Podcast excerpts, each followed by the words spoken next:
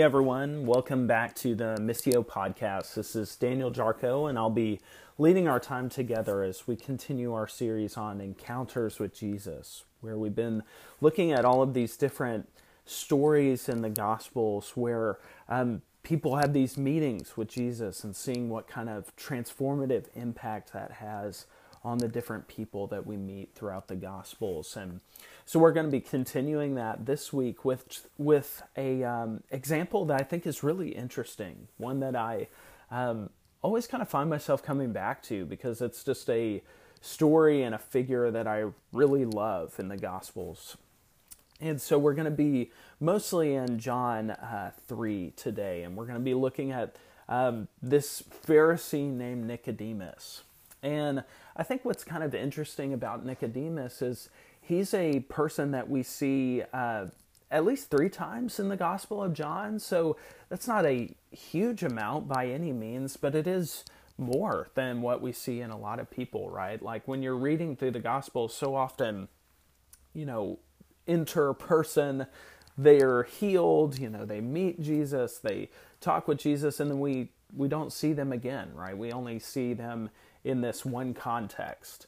And I think what's cool with Nicodemus is even through these three episodes that we kind of see him in the story of John, um, or through the Gospel of John, is just that we kind of get to see a little bit of his transformation over time. And I think it, it makes it very interesting to look at him as a picture of, you know, what was this encounter with Jesus like? Because we really don't get a very rosy picture of Nicodemus. He's a very complicated figure. Um, and he goes on a journey, but it doesn't necessarily ne- necessarily end with this neat resolution that you know we would like, right? There's there's kind of a neatness to you know if someone's healed or something, you know, and then they leave, and there's just kind of like story over. Whereas Nicodemus, we're really drawn into the complicatedness of who he is. And I think it's very effective in making us think more deeply about who are we? Are we do we find ourselves as people like Nicodemus and that sort of thing? And so I think it's uh, just really amazing, as well as just being um, just some of Jesus's most uh, memorable words about what it means to live in His kingdom. And so as we're starting out, um, we're going to be reading uh, from John 2. We're going to catch the last couple of verses in John 2 and then read into the main story of John 3 with Nicodemus. And so um, a couple of weeks ago, we looked at the wedding of, at Cana where um, Jesus turns water into wine. And it's the first of his signs, you know, the first um, of seven signs throughout the book of John where Jesus is revealing to people who he truly is, that he is um, God made manifest. He's God in the flesh. You know, he's um, the Word that has become flesh, as John talks about in John 1. And so um, this is the first of his signs. That story ends, and the next one begins where Jesus then cleanses the temple. And of course, in the Synoptic Gospels, this happens at the end of Jesus' ministry. Um, John probably kind of moves this story to the beginning for thematic purposes to really show what Jesus' purpose is in his earthly ministry. And so the way that that story ends is where we're going to pick up. And so, starting in verse 23 of chapter 2, uh, it reads now, when Jesus was in Jerusalem at the Passover feast, many believed in his name when they saw the signs that he was doing. But Jesus, on his part, did not entrust himself to them because he knew all people and needed no one to bear witness about man, for he himself knew what was in man. Now, this is verse 1 of chapter 3. Now there was a man of the Pharisees named Nicodemus, a ruler of the Jews. This man came to Jesus by night and said to him, Rabbi, we know that you are a teacher from God, for no one can do these signs that you do unless God is with him. And uh, I think there's a lot of things that are fascinating about the way that this starts off. But I think when we take this together, um, you know, this is one of the places where the uh, you know the chapter break and stuff doesn't do any of it. Do it doesn't do us any favors because um, these are thematically tied, right? Where Jesus, uh, you know, that story of Jesus cleansing the temple ends with this really strong statement of people believing in Jesus' name, but Jesus, and this is the same word as believe, did not entrust himself to them. He didn't believe in them, he didn't entrust himself. They were trying to, they trusted in Jesus' name. He didn't entrust himself to them. Why? Because they were just doing that because of the signs that they saw. But Jesus, on his part, knows all people and needs no one to bear witness to what is in humanity, for he himself knows what's in humanity. He doesn't need anybody to explain it to him, right? He already knows. And so he sees through um, what appears to be um, this surface level, kind of a fickle belief in the signs that Jesus was doing. And I think what's most fascinating about this verse is just the way that uh, the way that it's described is uh, th- there's no real seeming uh, distinction between the way that these are this is usually talked about as opposed to how it's talked about here. Many believed in his name, right? That's exactly what we would expect for true belief. Um, but instead, there's some kind of distinction being made between this fickle kind of belief that comes from seeing signs and the true belief that comes from just a knowing who Jesus is and wanting to join in the eternal life that he brings about. And so, um, within that context, you know, it says that Jesus knew what was in man. And the next point, or the next verse is, now there was a man named the of the Pharisees named Nicodemus. And so thematically, you get this kind of ominous note that this starts on, where I think as a uh, hearer of the gospel, when Nic- Nicodemus is introduced and the way that he's introduced, it's supposed to make us begin to think, huh, what is Nicodemus about? And what is Jesus going to find in Nicodemus? Is Jesus going to entrust himself into, to Nicodemus, or instead is he going to um, hold back? And it's very interesting because we kind of see a very similar thing where, um, you know, what Nicodemus says is, Rabbi, we know that you are a teacher from God. Okay, that seems to be starting off on the right foot, right? Throughout the Gospels, we see Pharisees not starting off on the right foot with Jesus, being very opposed to Jesus. But this Pharisee seems to be um, kind of drawn to Jesus in a way. But then he goes on, for no one can do these signs that you do unless God is with him. So then we're drawn back into the previous verses where we're like, uh oh, Nicodemus started off well, but now we've got this sinking suspicion of, oh man, he may be a religious leader who um, Jesus may not entrust himself to. He may um, Jesus may know too much about Nicodemus, um, more than Nicodemus perhaps knows about himself. You know, this is really uh, even highlighted in this idea of him coming at night. Of course, you know, John is always bringing out these uh, dual emphasis: light and darkness, truth and lies, and so on. And so he comes at night. This is thematically setting us up to think about Nicodemus as okay, we don't fully know about Nicodemus. How is Jesus going to respond to this? And this is interesting, I think, because, you know, we kind of say things like, uh, or at least I've heard these things a lot, thought them sometimes, of, um, you know, surely it would just be really easy to believe in Jesus if we were there for the miracles, right? Like if surely if you just like see someone being healed or they're receiving their sight or whatever, of course you would believe. You're like, I've never seen anything like that. It would just be simple. Um, and it's interesting because what we hear from the people that are were actually there is the complete opposite. They're saying, no, this is the actually the seeing of the signs really holds people back from believing in Jesus in any true manner.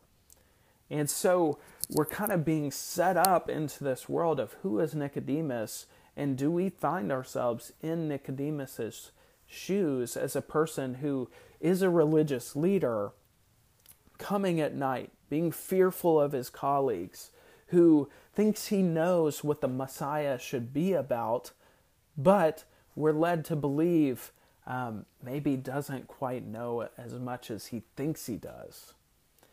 And so we're kind of drawn into this story. Okay, so let's check out how Jesus responds, right? So starting in verse 3 Jesus answered him, Truly, truly, I say to you, unless one is born again, he cannot see the kingdom of God. Now, Nicodemus said to him, How can a person be born when he is old? Can he enter into enter a second time into his mother's womb and be born? I think it's possible that Nicodemus is just really dense. You know, he's just like kind of dumb or i i think that's a possibility but i kind of see this response as showing some uh, resistance to jesus it's showing some sarcasm towards jesus they're kind of going back in this um, kind of sparring between two religious leaders right where jesus has this kind of enigmatic response and nicodemus responds in this kind of um, uh, sarcastic way to jesus and so jesus goes on Truly, truly, I say to you, unless one is born of water and spirit, he cannot enter the kingdom of God. That which is born of flesh is flesh, and that which is born of the Spirit is spirit. Don't marvel that I said to you, You must be born again. The wind blows where it wishes, and you hear its sound, but you do not know where it comes from or where it goes. So it is with everyone who is born of the Spirit. Nicodemus said to him, How can these things be? Jesus answered, Are you, are you the teacher of Israel, and yet you do not understand these things? Truly, truly, I say to you, um, we speak of what we know and we bear witness to what we have seen, but you do not receive our testimony. If I have told you earthly things and you do not believe, how can you believe it if I tell you heavenly things? No one has ascended into heaven except he who descended from heaven, the Son of Man. And as Moses lifted up the serpent in the wilderness, so must the Son of Man be lifted up, that whoever believes in him may have eternal life. And so there's a couple of things that we want to notice here. There's a lot of really rich wordplay that's going on. I really love that uh, John, you know's gospel in particular, does so much of this and bringing out these wordplays and uh, in the interactions that Jesus is having. And so we start off with seeing, you know, Jesus is a teacher, Nicodemus is a teacher. Nicodemus is uh, said to be a ruler of the Jews. And of course, he's meeting with Jesus, who we know uh, is the true ruler of the Jews, who will, you know, eventually be um, crucified as the King of the Jews. And they're having this discussion about what does it mean to enter into the kingdom of God. There's kind of this interplay of Nicodemus versus Jesus, who is the ru- the true ruler of the Jewish people, and who represents the true heavenly wisdom that they're bringing. Uh, there's this wordplay with Jesus saying, uh, "You must be either the word means born again, or instead born from above. And so there's this interplay of does it mean to be born physically a second time, or does it mean to be born from above in this kind of spiritual sense? And of course, Nicodemus takes this in the in the first, the physical sense of like, oh, you know, what am I going to do? Enter into my mother's womb for the first time? And he uses this is another wordplay. He says, "Should I enter into the mother's womb?" Jesus responds, I'll tell you what, if you are not born of water and spirit, you will never enter the kingdom of God. So don't talk to me about entering there. You will never enter the kingdom of God if you don't do this, if you're not born of water and spirit. And of course, there's this uh, final word play of um, this word for spirit and wind is the same. And so there's this interplay of this idea of uh, spiritual people being like the wind, that you can um, feel its effects but don't know where it's coming or going. And of course, this draws on um, all kinds of imagery from the Old Testament. You know, you think about how the Bible starts out in Genesis 1. Um, a lot of people think about, you know, the creation of coming out of nothing, and we believe that, we affirm that of God created all of our material world. But the way that Genesis 1 actually starts off is with this formless void, this, uh, this, you know, earth pictured as just complete water. And it says that the Spirit of God is hovering around over the water. And so there's this picture of Genesis 1 of the creation itself. Uh, another one is the Exodus, where um, they're going through the water and it's a wind that comes that blows the water uh, away and parts it for the people to be uh, recreated as a nation, right? They're they've become they were slaves and they've been taken out to be recreated into this nation of God's people. And so all of this subtle imagery and wordplay is bringing about this idea that Jesus is not just calling Nicodemus to, oh, yes, we're on equal playing field. Like you do know how the Messiah is to come and what it takes to be in God's kingdom. He's bringing about this idea that you can't just add this on, you must be born again. You must be recreated, right? You must be um, born from above into this heavenly wisdom. You must become spiritual instead of fleshly. And it's all kind of bringing about the same point to really, I think, try to um, test what's in Nicodemus. Jesus, you know, this the way that uh, this ends, um, you know, later in verses uh, 19 and 20, it starts talking about light and what's exposed to the light and seeing people's works. You know, Jesus is trying to be, bring light to Nicodemus to show and to reveal are your works good? Are they godly? Or are they evil? Or are they um, just mixed up at the moment? And so he's bringing about this picture to try to bring Nicodemus to the brink of showing, no, you are not where you think you are. You're not the teacher of Israel, the ruler of Israel that you think you are. I am the true ruler, and you must be born again into my family and into my way of being and into that kingdom which has its own rules that you don't understand. And I love this picture of being born again because we receive this you know, if we're born, that's a one-time event, right? We uh, we're you know one day we're not born, the next day we're born, and that's our birthday. You know, we we you know we have it on a particular day, this particular moment. But then it also has this progressive, this uh, this continuous sense where um, we don't we're not born into something to remain infants. We're born into something to grow up, to mature, to become um, complete over time. And I love how this image brings out both of those aspects where there are moments in our spiritual lives where we must be born again into something completely new. We must enter into the kingdom of God. But at the same time, we all know that there's also a progressive sense to that. There's a continuous sense of that, of we're continuously bo- being born again, being grown up in Christ to know uh, what His will is for our life.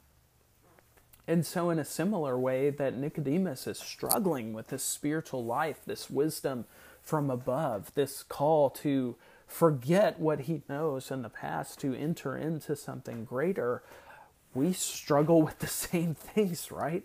Uh, in so many different levels.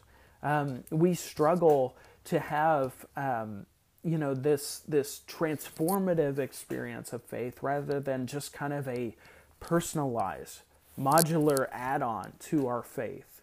You know, we struggle with that aspect of fighting against the earthly wisdom that um, we're inundated with on a day to day basis. You know, there are earthly ways of thinking that act and acting that we must be born again of. You know, one of them that uh, I think is just oppressive in our national culture right now is just the political just the political division and the justification for all kinds of tribalism and demonization and hate that we see. You know, if you listen to the rhetoric of the people around us, whether it's uh, the media or our neighbors or uh, at times our own community, we can inundate each other with this idea that there are simply two kinds of people. There are donkeys and there's elephants. There's red people, there's blue people, right? And there's only two ways of thinking, and you have to take it all or nothing. And there's no, you know, the other side is just a bunch of hateful, bigoted idiots. And their only worth is to, you know, be kicked out of our nation or for them to leave. They're not worth anything. They're our true enemy. And ultimately, this only leads to the worst of what is uh, in our world, the worst of what our humanity brings out.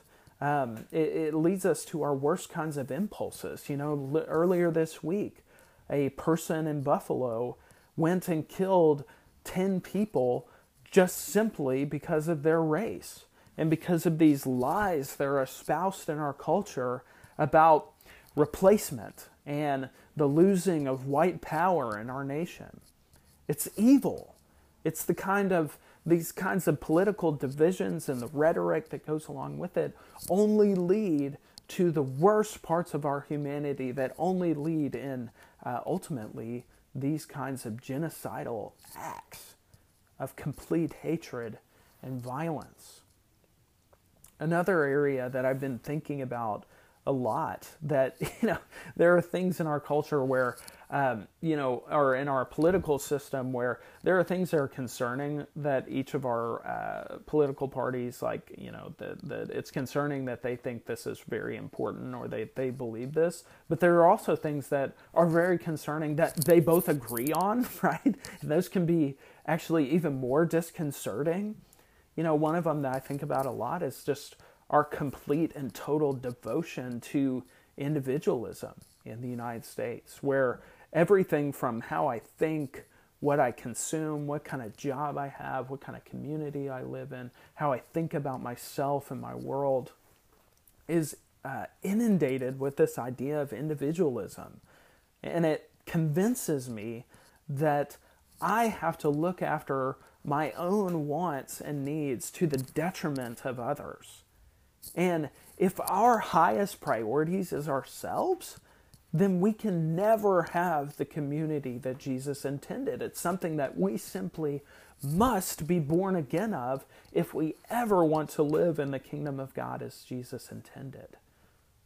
And we could name any number of different things that are like that, that we must be radically changed from, radically recreated from, to live this communal life of God's people who have encountered Jesus and been transformed by him and are now being empowered by the Spirit. We must be born again from these things. And so, what happens to Nicodemus after this encounter? So, we get a few different snippets throughout the book of John. Uh, later in John 7, we see, uh, you know, the, the Pharisees are um, you know, they're getting tired of Jesus. They're wanting to arrest him, wanting to kill him. And we actually see this uh, this scene of Nicodemus actually standing up to his Pharisee colleagues, which seems to be uh, kind of a move, kind of a move forward. You know, where he's he's seeking to come into the light to some degree. Um, you know, uh, there's uh, the Pharisees are doing this thing where you know they're trying to control the insiders, right? They're trying to find the defectors of like, has any of our people believed in Jesus? And and Nicodemus really pushes back against that, and it's kind of this uh, wonderful characterization of seeing Nicodemus kind of move a little bit further into the light. Later, uh, the last um, time that we see Nicodemus is actually in John 19 when um, Jesus has been crucified and he's died, and we actually see Nicodemus being with Joseph of Arimathea as the people who take Jesus' body and embalm it and bury it. And it's interesting the way that this is described because it says very specifically that Joseph of Arimathea was a disciple of Jesus, but secretly.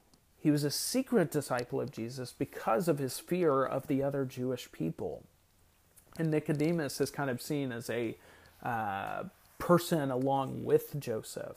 And so, on one hand, we see Nicodemus kind of coming into the light. He's there when all of Jesus' disciples are gone. All of them have left him, and yet Nicodemus is there, which really speaks to the process of what God is doing in his heart and in his life. But at the same time, there's still this level of secrecy. There's still this level of, you know, is he fully in? Is he fully living in the light with Christ? And I think what this is supposed to draw us into for application for us is it's supposed to have us question are we people of the light? Are we people who have truly been recreated and born again into Jesus' way of doing things?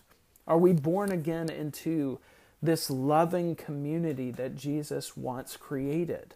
You know, on one hand, this idea of being born again is very uh, kind of, uh, and being born into the Spirit, we could take away this kind of dualistic understanding of, you know, that's just like a belief thing, it's just a spiritual thing. But something that we see throughout the Gospel of John, as well as John's letters of 1 John, 2 John, 3 John, all of them come back to this idea of how we know that we are born again is if we love one another if we love one another. And it says, if we keep his commandments, we remain in his love. What's the commandment? To love each other. He keeps coming back to this idea of, you know, this what we could take as this very dualistic, spiritual, in the sense of being out of bodied, but it brings it back to this idea of if we love one another, that's how we know we have been born again of God. And if we love each other, that's a very tangible thing. That's something that we can see, we can um, touch, we can feel. It's something that is very tangible. And I love that of like Jesus is calling us into this recreated order of being that we don't leave the earth. We're made more present here in our physical bodies to love each other in all of the many ways that we need to be loved. So it's to call us into this idea of has that happened? Are we fully living in each area of our lives in that recreated way? And are we living in the light? Are we living without fear of um, the rejection that can come from the people around us, the fear that can come with uh, living as a Christian in our world? Are we living that congruent life of integrity? That comes with true faith. Jesus is inviting us into the light so that we can just simply be who we are and, and, and find freedom in that freedom from fear, freedom from anxiety, where we can be bold and not bold in a sense that you know there are so many people so many christians unfortunately in our world who they take boldness as an opportunity to say the most abrasive hateful things.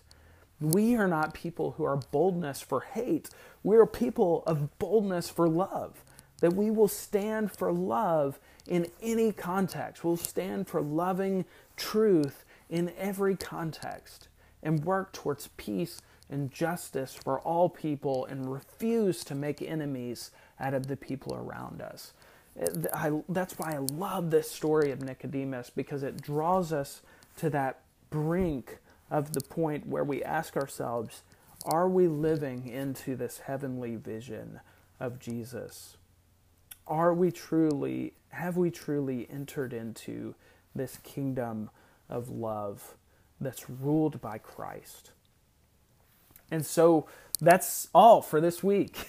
This is our encounter with Nicodemus. I hope this gives you some things to think about this week, to reflect on spiritually with uh, your family or friends or whatever. Um, and we will catch you next week. So thanks.